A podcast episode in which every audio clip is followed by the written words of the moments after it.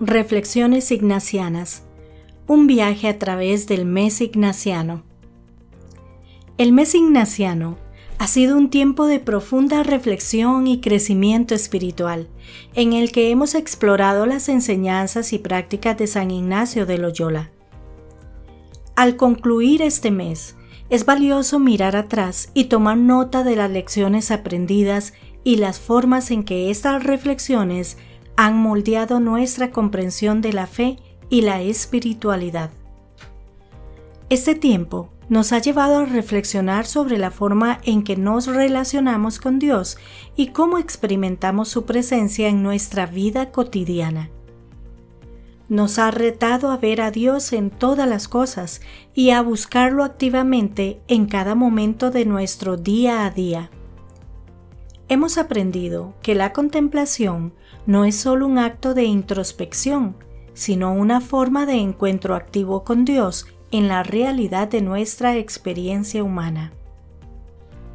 Además, hemos reflexionado sobre el concepto de magis, esa llamada ignaciana a ser siempre más en nuestro amor y servicio a Dios y a los demás. Este no es un llamado a la perfección, sino a la generosidad de espíritu, a esforzarnos siempre por amar más, por servir más, por dar más de nosotros mismos en cada aspecto de nuestras vidas. También hemos explorado la práctica del discernimiento, la búsqueda de la voluntad de Dios en nuestras decisiones y acciones. Nos hemos dado cuenta de que el discernimiento no es una tarea solitaria, sino un proceso que nos invita a escuchar a Dios en los silencios de nuestro corazón, en la sabiduría de la comunidad y en la realidad de nuestro mundo. En este mes ignaciano, también nos hemos enfrentado a la realidad de que la espiritualidad ignaciana no es solo para los jesuitas, sino que es una invitación para todos nosotros. Es una invitación a vivir nuestra fe de manera más reflexiva, más activa y más personal. Cada una de estas reflexiones, aunque distintas en su foco, convergen en un mismo núcleo la llamada a una fe vivida con autenticidad, con profundidad y con un amor generoso.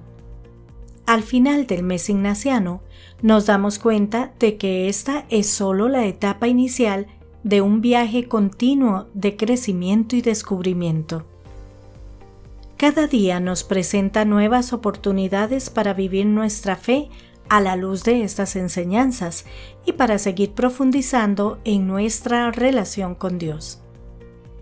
Así que al cerrar este mes ignaciano, sigamos abiertos al desafío y a la invitación de vivir el magis, de buscar a Dios en todas las cosas, de discernir su voluntad en nuestras vidas y de vivir nuestra fe con una profundidad y una pasión renovadas.